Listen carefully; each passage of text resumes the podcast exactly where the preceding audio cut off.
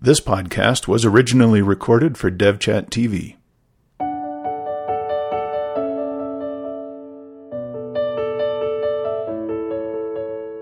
All right, everybody. Uh, welcome to our new podcast. This is the very first episode of our brand new podcast called Sustain Our Software. We're really excited to be doing this. We have a few panelists coming from different areas of software, each with different backgrounds, and, and will bring a different aspect to this conversation. I think the topic we're going to talk about sustaining software and maintaining software is something that kind of impacts everybody in the industry. Today, we have panelists Pia Mancini.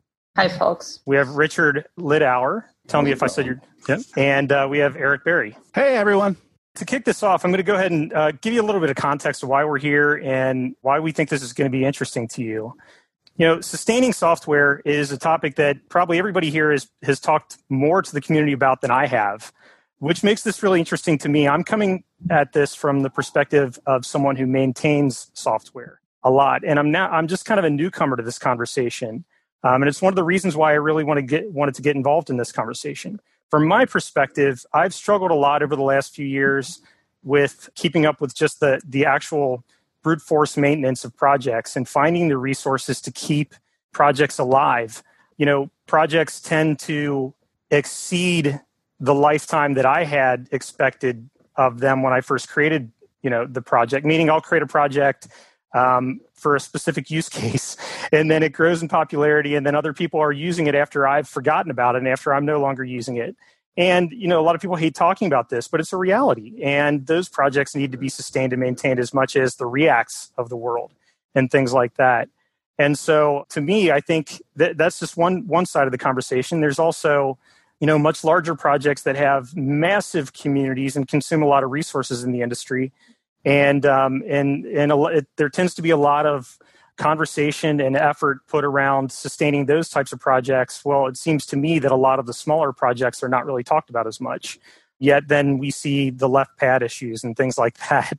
So the so the real problems that we have in maintaining software seem to be related to the smaller projects that nobody really thinks about as much where a lot of the effort from my standpoint as a maintainer seems to be in sustaining the much much larger projects. And so i, I kind of wanted to kick off the conversation from that standpoint if that's okay with everybody. And and um, i'd like to get our panelists thoughts on that as we uh, kind of dive into this first episode here. Eric you've been spending a lot of time and and actually everybody here has been spending a lot of time in this in this space. From your perspective what have the biggest challenges been in trying to make everybody aware of sustainability and to get the to get this problem solved in general. So I, I come from a background of i'm an open source developer. However uh, i'm less of a contributor john than you are. I'm more of what we call a, a, an open source consumer. I'm a very excellent open source consumer and i love being that. And my contributions back are often more in the documentation or tiny tweaks but as far as coming up with libraries that fit my needs i typically look to the leaders to help do that in my experience over the past couple of years, I've noticed that one of the biggest issues I think that we've seen with what you're saying is is that developers often undervalue what they work on and they undervalue their time. I believe there's a shift that's going on right now in uh, a, a shift in mentality that will that is helping developers understand that no, it's really not okay or not possible to just say I'm going to continue maintaining these in my own time for free, not and basically giving up on opportunities and work to do so.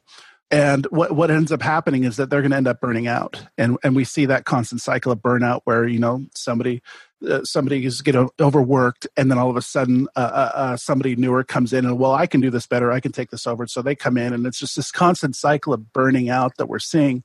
So I, would love to see us uh, address things like that, and how can we help it help make it so that these maintainers are are not burning out. Now, John, I'm so excited that you're on this podcast because you and Richard provide that point of view that I really don't have, which is uh, the point of view of the maintainer, the the person in the trenches. For me, what I focus on and what I think I'm fairly good at is helping those people like like you and Richard and, and others get get funding so that you can continue doing what you're doing. So, I think for me, my I, I'm, I'm fairly focused on the funding side of things, but I'm really excited to talk about all this stuff. I, I, I hope I answered your question. Maybe I didn't, but yeah, no, no, you did. And I think I think p- part of the point that you just made is that the bus factor has, you know, there's an opportunity bus too, right? And uh, yeah, it's more than just yeah. code complexity and things like that. That the bus factor has to do with uh, with a whole lot of other things. So, Pia, what are your thoughts?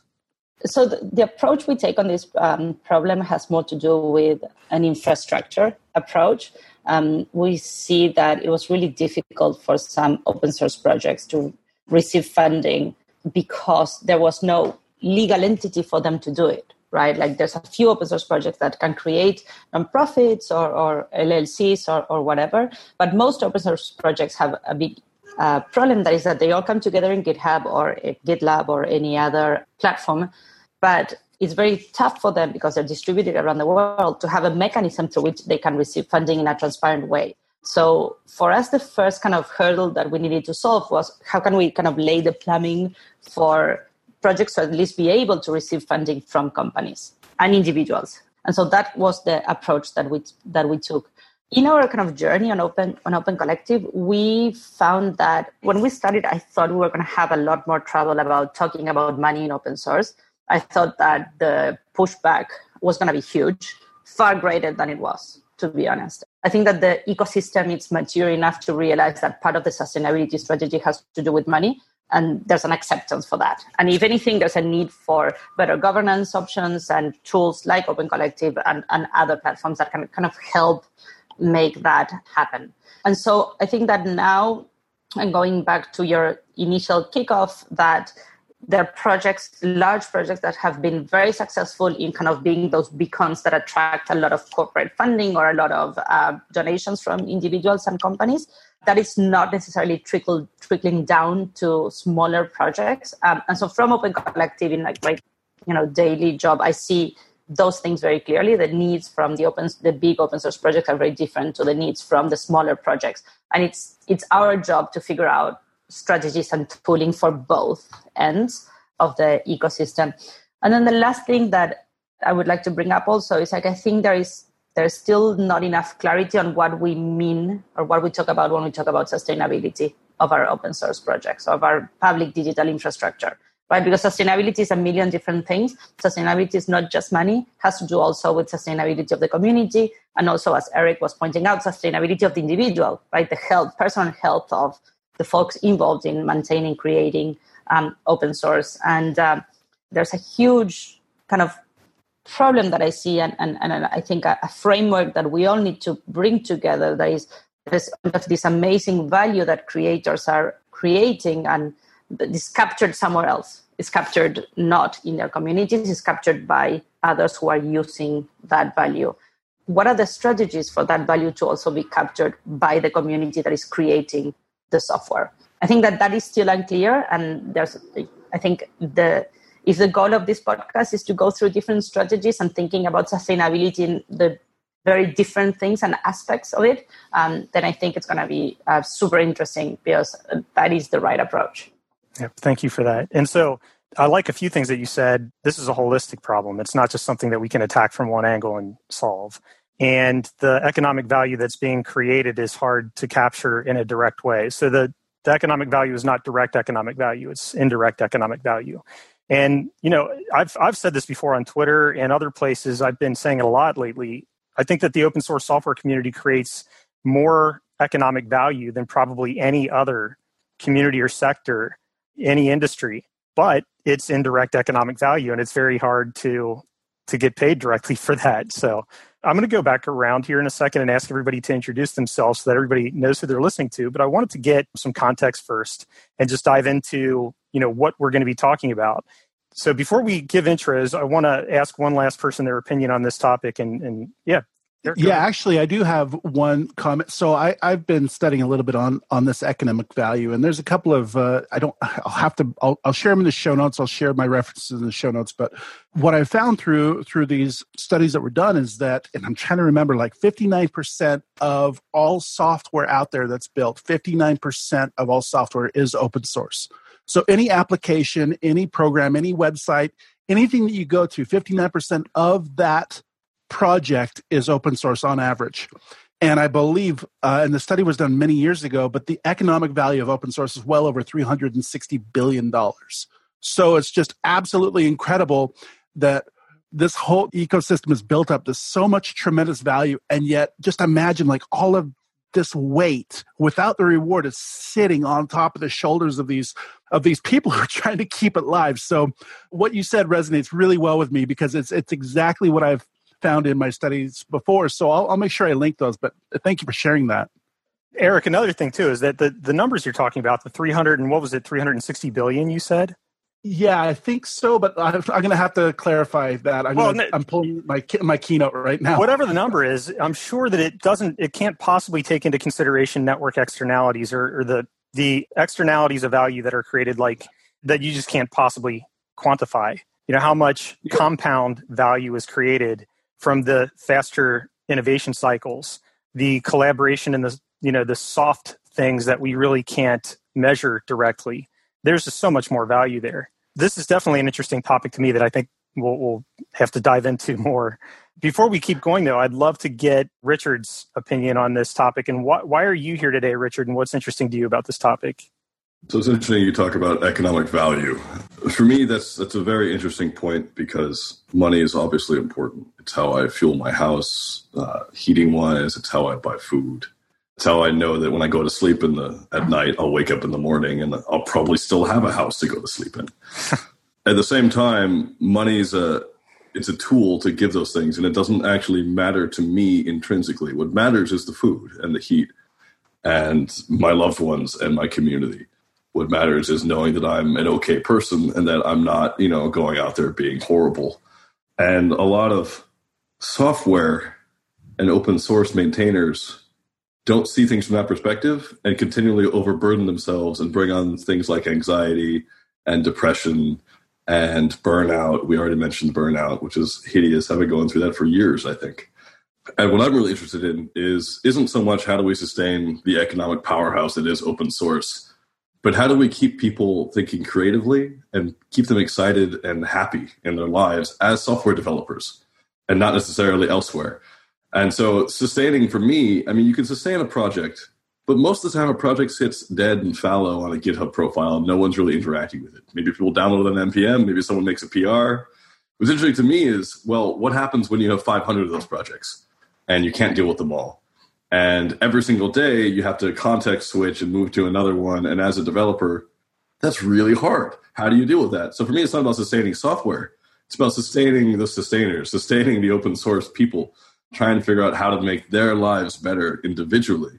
And a lot of that does involve things. I'm not trying to downplay the money side of things, right? A lot of that does involve let's get money to these people. Let's figure out how to make projects funded. Let's figure out how to think of different profit models on top of open source so we can continue to develop in the open for free. You know, Creative Commons was an awesome copyright thing, and now we have tons of artwork all around the world that's been labeled with it. The MIT license was incredible. But the problem is that you don't get paid for it. So let's try to figure out how to make that different, how to work around the system while enabling free sharing, you know, but also paid sharing. So yeah, I'm not trying to minimize the money thing. I just think a lot of it's about mental health and open source. And that's kind of what I'm really interested in. And this is multifaceted. You have to attack it on all sides at once. Uh, Maslow's hierarchy of needs is really, really true. I mean, there really is a pyramid and you have to have everything in place before you can think creatively about what feature do you actually need in this next platform, in this next software. I'm rambling, so I'm going to stop. No, no, absolutely. What you one one thing that I like, I really like about what you said was if you if you're spending a lot of time trying to now I'm paraphrasing, but this is kind of what what I took away from one part of what you said is if you spend a ton of time fundraising and doing things that are you know efforts to sustain the project itself, you're really just trading one sustainability problem for another. Yep. Right. So that doesn't solve the problem. Yep.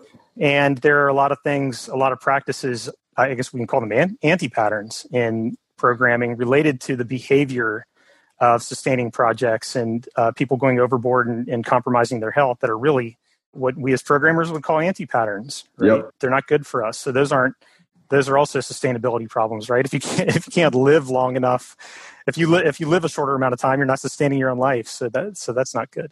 I would love to read a book called Software Development Anti Patterns and have no code in it whatsoever. Things yeah, like trying to write a book of documentation instead of just a README, or not writing the README at all. You know, stuff like that. That would be, that would be an interesting one. So, with that, uh, now that everybody's had an opportunity to give our audience some background and context as to why we're here today, I'd love for everybody to introduce themselves and um, share with everyone who you are and and what brought you here. And maybe we can start with Eric Berry. Yeah, I, I appreciate that. So, yeah, I'm Eric Berry. I have been a programmer for, for about 20 years. Um, I've been a Ruby programmer, a Ruby focused programmer for about 10. I was introduced to open source through the Ruby community. Before that, I was in Java and PHP, which was not too uh, open sourcey at the time. But open sourcey is now a word, by the way. We're all going to use it. um, so the reason I'm here, and I think the reason I'm I'm at least mildly qualified to, to talk about this is because about two years ago I started up this side project uh, called Code Sponsor, and my thoughts for this is that part of the problem that we're talking about today is is the the funding of open source. And I, and I just remember driving to, to work one day thinking how silly is it that we're having these problems when when there's these advertisers these these companies out there that want they have an unlimited budget. As long as they can get a positive return on that spend they have an unlimited budget to be able to pay so i thought well how can we connect these budgets these marketing budgets to developers and make sure that they get them so initially uh, uh, back in the day i started code sponsor which placed a, a small sponsorship message on github. And anytime any, any developer clicked on that money would go to that developer. Since then it's grown into CodeFund, which is now more of a, a website based ethical advertising platform. But but my focus day to day is how can I get money to software developers? And so last month I'm super excited. Like, literally this week I paid out twenty four thousand dollars to developers all over the world, and it's super exciting to be able to do that. That's my why that I'm here. I, I my why is to be able to say, you know it's really hard to to solve this problem and i know that like compared to what open collective and pia is doing like i'm it's just i'm a fly on the wall but it's making a difference to those 55 developers that i paid this month and then hopefully it'll make a difference to the 90 that i pay in three months and the 200 that i pay in in a year and so yeah, that's that's who I am. I'm just super excited to be here. And John, I got to say, like you're you're one hell of a, a, a host. So I appreciate you you running the show here. Well, thanks for that. I appreciate it. this is uh, my first podcasting host experience. So let's let's see if I can make it through without yeah. without breaking we, down. Nope, so. nobody would guess that at all. Nobody would guess that. Well, thank you, thank you for that. So, Pia, tell us about your background and and uh, what makes this topic so interesting to you. So my background, general life background, is I'm a political scientist. I worked in politics most of my life. So that's probably a topic for another podcast. I'm happy to chat about like. Well, so you fit right in with open source I, software. yeah, no, yeah. I'm like I've actually moved into open source. You know, trying to stay away from politics. I, if only I had knew, right? and um, so I co-founded Open Collective three years ago to support communities around the world that um, so essentially what we were seeing was that it's very um, so our, our economic system is designed for corporations speaks corporations whether for profit non-profit right but kind of the, the entity that organizes collaboration today in a, in a formal way is a corporation and what we were feeling was that that was very much at odds with how we operate in the world with the networks that we belong to with how we organize. Like no one wants to be the president of you know the internet or well, maybe someone does but our networks our groups our communities do not want to have a hierarchical structure that has you know complicated transitions and that is vertical etc and so we, we set out to figure out how we can support our communities who do not fit the model the current assumptions that our economic system has how can we help them have economic power? Because we believe that the communities the networks the groups of people that have a shared mission are the ones that are going to have the biggest impact in the world. But they need money to do it and there was an infrastructure problem there. And so we started open collective and um, essentially open collective is a way for unincorporated groups of folks to have funding in an open and transparent way without needing to set up their own um, legal entity to do it.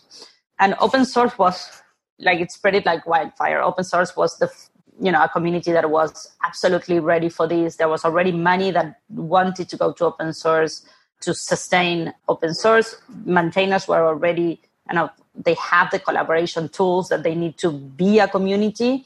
And so we just needed to build that bridge.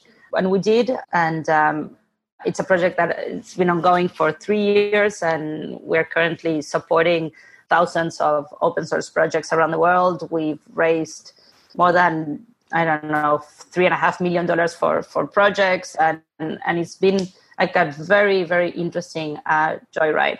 The reason why I'm here is because this is my world, my community, and I want to learn more and also understand understand it more and, and give my two cents to it. And yeah, we started Sustain Open Source two years ago. It was an event that we put together to chat about this. Um, as you said, John, before, it's a, it's obviously a multi-stakeholder um, conversation, and also the, the solutions that we create need to have all these kind of different approaches. Um, I see it a little bit like alternative energy. Like there's probably not one alternative energy that is going to replace fossil fuels. It's going to be a combination of, of very different strategies that depend that are better suited for different communities and ecosystems. And we need, I think that the approach to sustainability has to have that. Like if we expect one company, one project, or one solution to to, to solve this problem, we're going to be I think we're gonna fail. Yeah, that's that's who I am. That's why I'm here. I'm originally from Argentina, born and raised in Buenos Aires, and um, yeah, that's about it. Well, thank you, and Pia. You've given a lot more than uh, two cents to the community so far. So thank you for that. And that siren you heard before that was uh, that was our call sign. Uh, this is SOS, right? Uh, exactly. sustain is sustain our software. So that that that was intentional. That was a maintainer passing yeah, yeah. That that was just our call sign. that was our our rally cry. So, and w- with that, Richard, how about you? What what's your motivation for being here? And tell us a little bit about. I mean, well, so we already heard a little bit about the motivation, but what's your what's your background and what brought you to this point in your life? Yeah, so I went to university for for Greek. Decided Greek was really hard, switched to linguistics, decided to be an academic for a while, and then realized that academia doesn't pay, and also that it's actually really hard. But and so coding, you moved to open source? well, coding was always easy for me. And I, I randomly got a job as a front end developer in New York, obscurely, and that was really fun. And I realized that Angular existed and that I could contribute to it and that I could go online and fix bugs and they might get into the code base and documentation could be improved and then I could use that in the future. And also that I wouldn't need a CV if I did that. I could walk up to anyone and be like, hey, well, I've contributed to the Angular code base. How are you doing? And that actually worked really well for me. I moved to San Francisco, got a job almost right off the plane.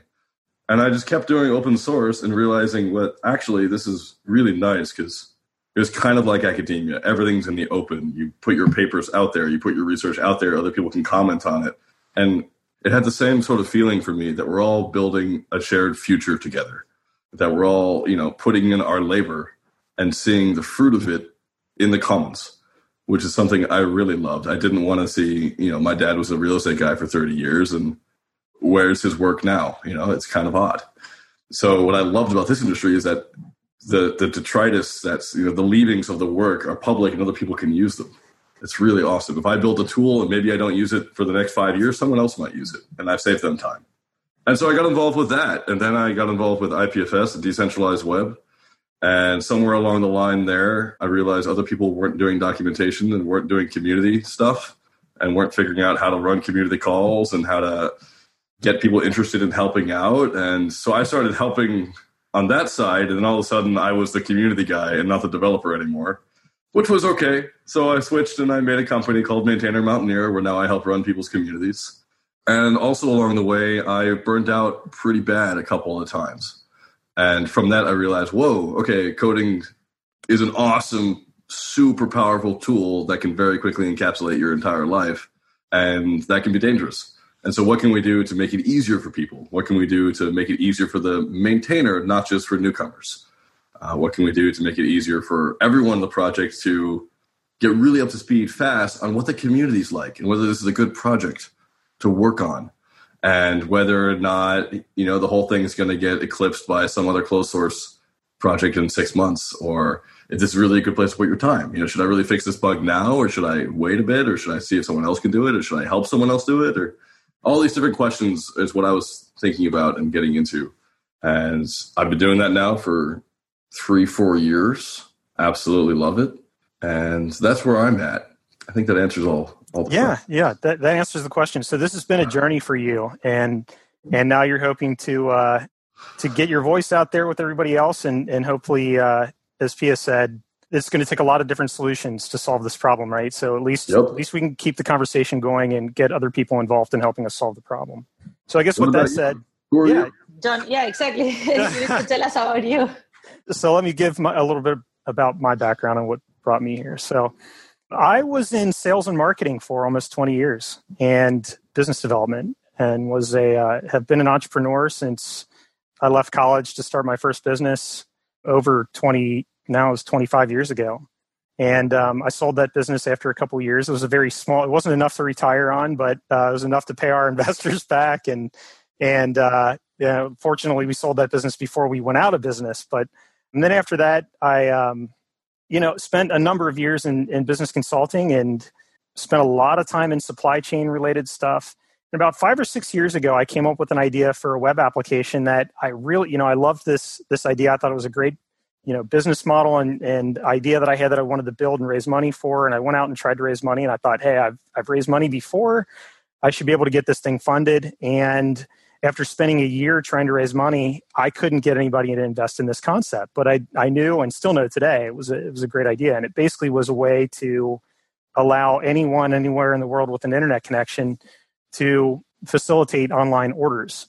And that sounds like such an obvious, simple thing today but uh, 80% of orders in, in B2B sales are still conducted across phone, fax, and email today, believe it or not. So, anyway, long story short, five years ago, I decided to learn how to program. It just put down the proverbial marketing clipboard and picked up a keyboard and started started learning to code. I had been on GitHub for a couple years, just kind of observing and watching, and um, you know, looking for things that I could use to try to build this project I wanted to create. And I realized that I would never be able to do it without just diving in and learning how to code. So there are a couple things that this is kind of a side benefit of being here today. I see people ask questions all the time on sites like Quora. Like, I'm 25 years old. Is it too learn for too late for me to learn how to program? I'm like, hey, buddy, you know, I'm, I'm I'm 39. I mean, I was 39 when I learned. 39 when I wrote my first line of code. This and, morning, my friend sent me a quote from a hundred year old woman who said her greatest regret was not picking up the violin at 65. Wow. Because she wow. could have had 35 years of playing. So no, I still have plenty of time to learn how to use the play the violin. Then, so so thank you for that. You know, I've got another fifteen years, but um, but yeah. So for me, this has been a different journey, I think, than the average developer. For me, it was uh, you know, I almost felt like I had to do this. Started learning how to program, and initially, I wasn't thinking about anyone else using my code. I was just learning how to program. And then all of a sudden, one day, I started getting issues and conversations. I was like, "Hey, this is kind of cool. This is neat, and, and it's fun." And and then that turned into more and more and all of a sudden it you know today now at any given time my business partner and i we have anywhere from 300 to 400 open issues somewhere on github and collectively between the two of us we get about 6 billion downloads a month on our on our projects today and it's gotten to a point where we so we absolutely love programming i mean truly we love it we spend a lot of time pair programming and we just geek out every time we learn something new and just we've experienced a little bit of burnout with maintaining from time to time. So that's part of the motivation for being here. But for me, the reason I'm here today is that I absolutely love programming. What I don't love is some of the scarcity mentality that I see in the in the community around this problem. And meaning that what I've observed is that there are a lot of really amazing potential solutions out there, like the ones represented by the folks around the table today. And I also, by the way, have been doing some, I've been uh, working with Tidelift a little bit recently, and Tidelift is a newer, kind of the new kid on the block. And um, we've had a lot of conversation around how this is really a, a multi pronged problem that needs to be solved by lots of different solutions.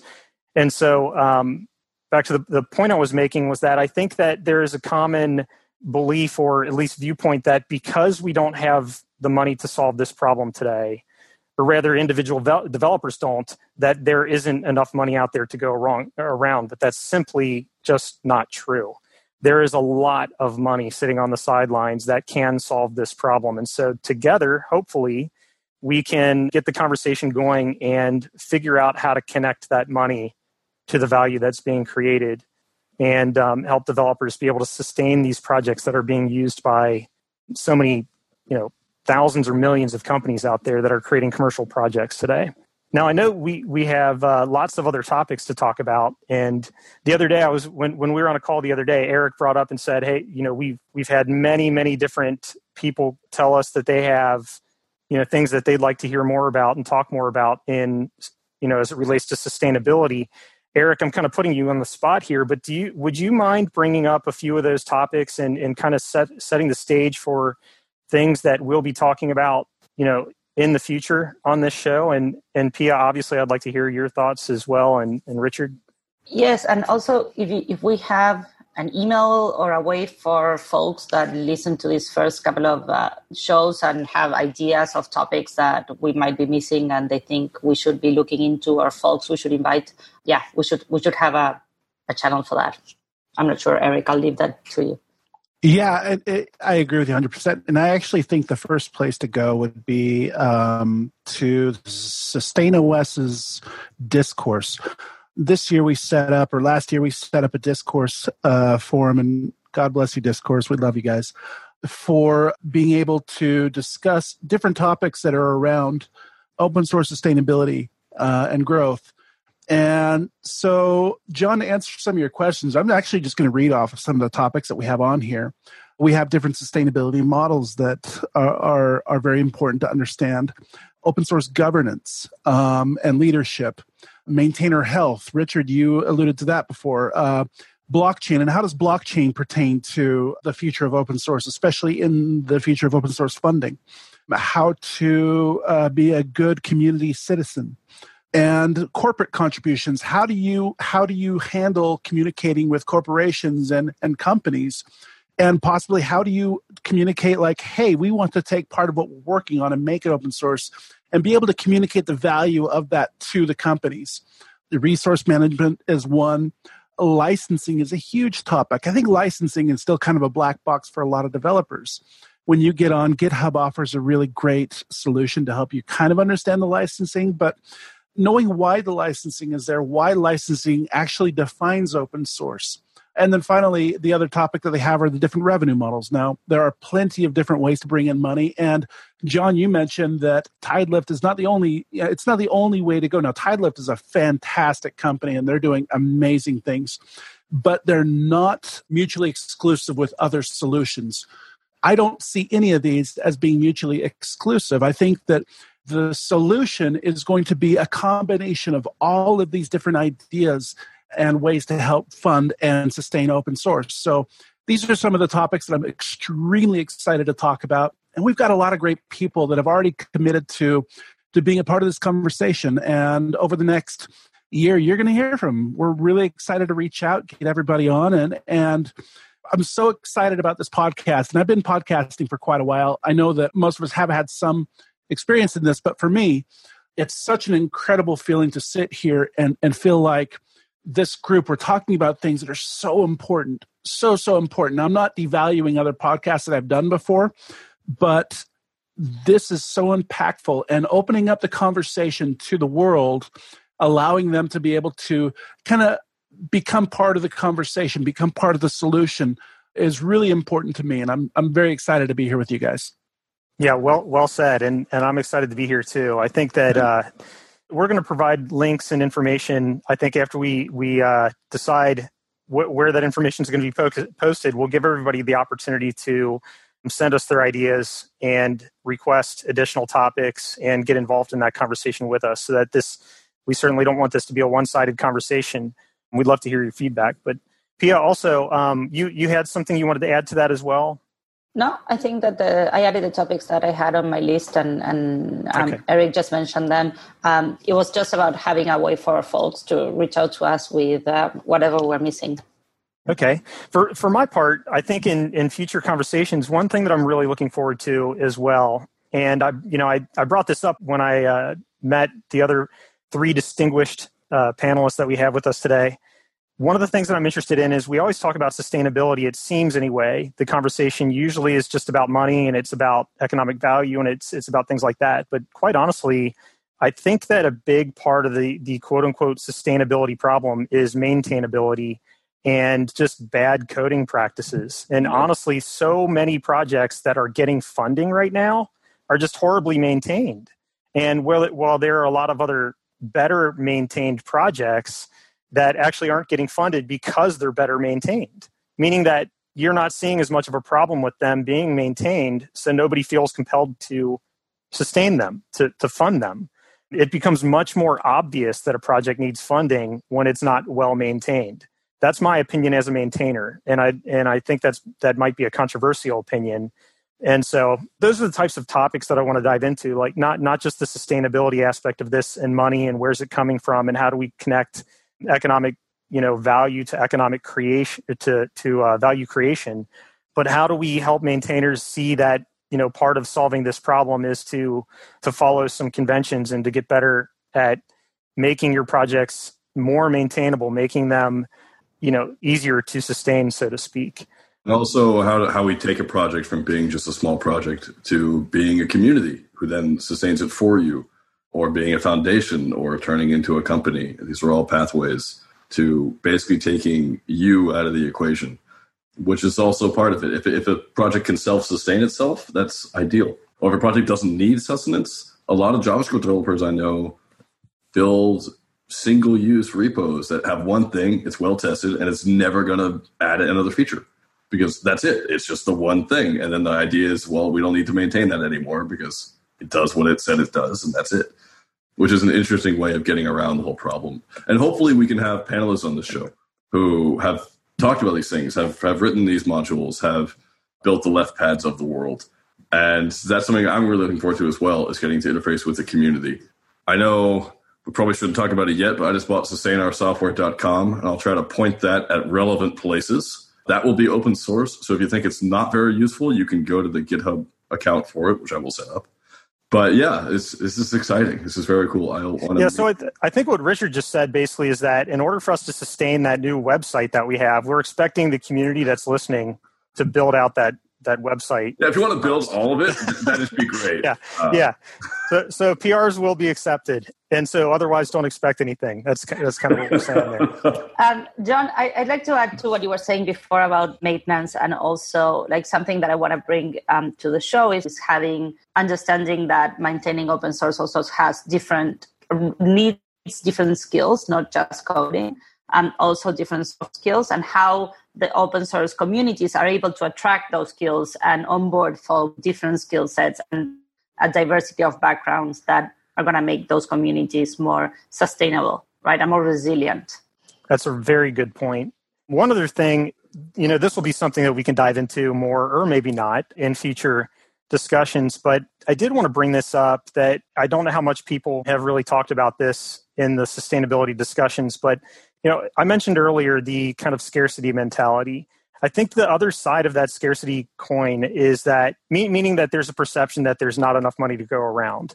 And I think because of that, my observation has been that there's a little bit of a of a shaming kind of behavior in open source around how money is spent and how developers want to use the money that they raise for their projects. And I think that if we're going to find a healthy solution, a way for developers to holistically, you know, li- literally live healthy lifestyles and to be able to solve this problem and to, you know, Richard hinted on this a minute ago that, you know, there are micro libraries that seemingly sustain themselves, maintain themselves, because once you publish the library, it doesn't need a lot, of main, maintenance. But what that says is that there's a st- sustainability problem with maintainers themselves, not just the projects as well. Maintainers like me have I have hundreds of micro libraries because I can reuse them in lots of different places yet and and at the same time those are the libraries that are keeping me on my toes every day. And that you know there's always some kind of a new security concern somewhere some fire that has to be put out. You know there needs to be a solution that allows developers like me um, and, and, richard and folks that we're all you know working with every day to be able to s- sustain their projects in a way that might not fit on a ledger in a traditional way or in a transparent way or might not be easy to to quantify in traditional terms. So I'm interested in hearing more about that as as we go forward, and hopefully uh, we can explore how that might be solved if we just get everybody talking together and figure out how we can attack this from lots of different sides with lots of different solutions. With that said, so before we sign off, anything, uh, Eric, Richard, Pia, anything you'd like to add?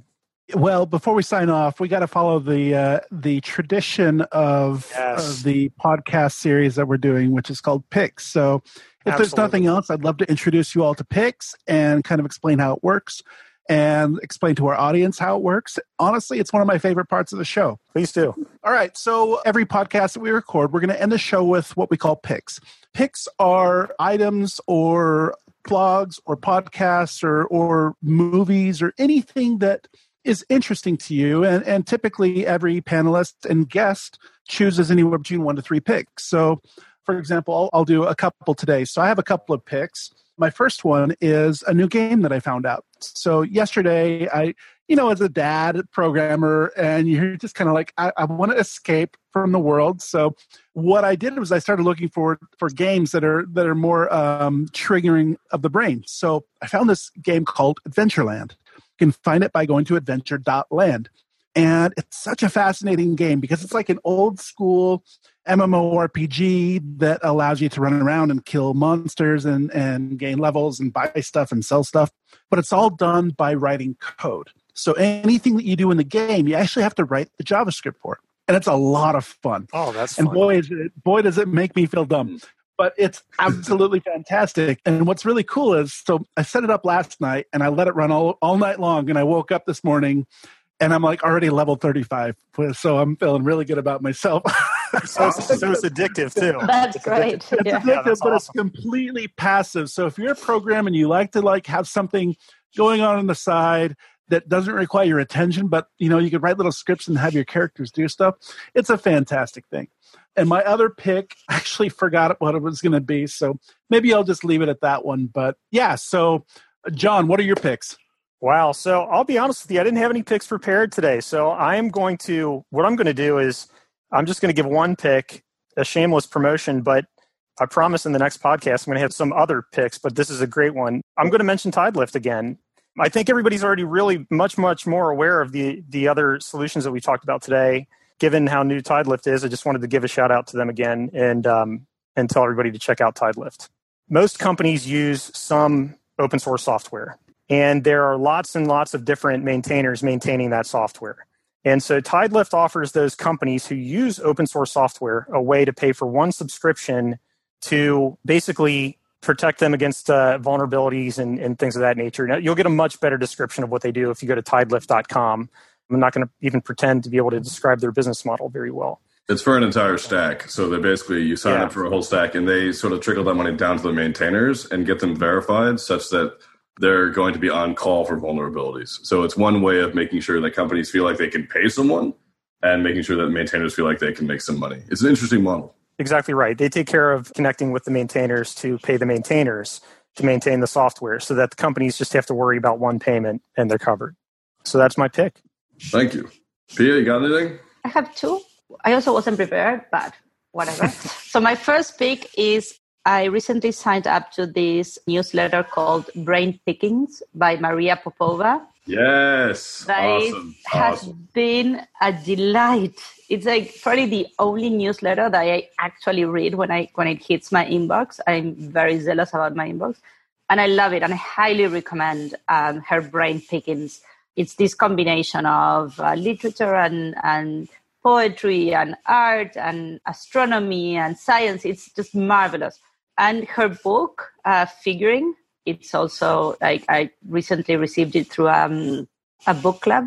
I know I'm a geek that I, I'm part of, and it's been it's been great. So that is like my pick, brain pickings. I highly suggest it.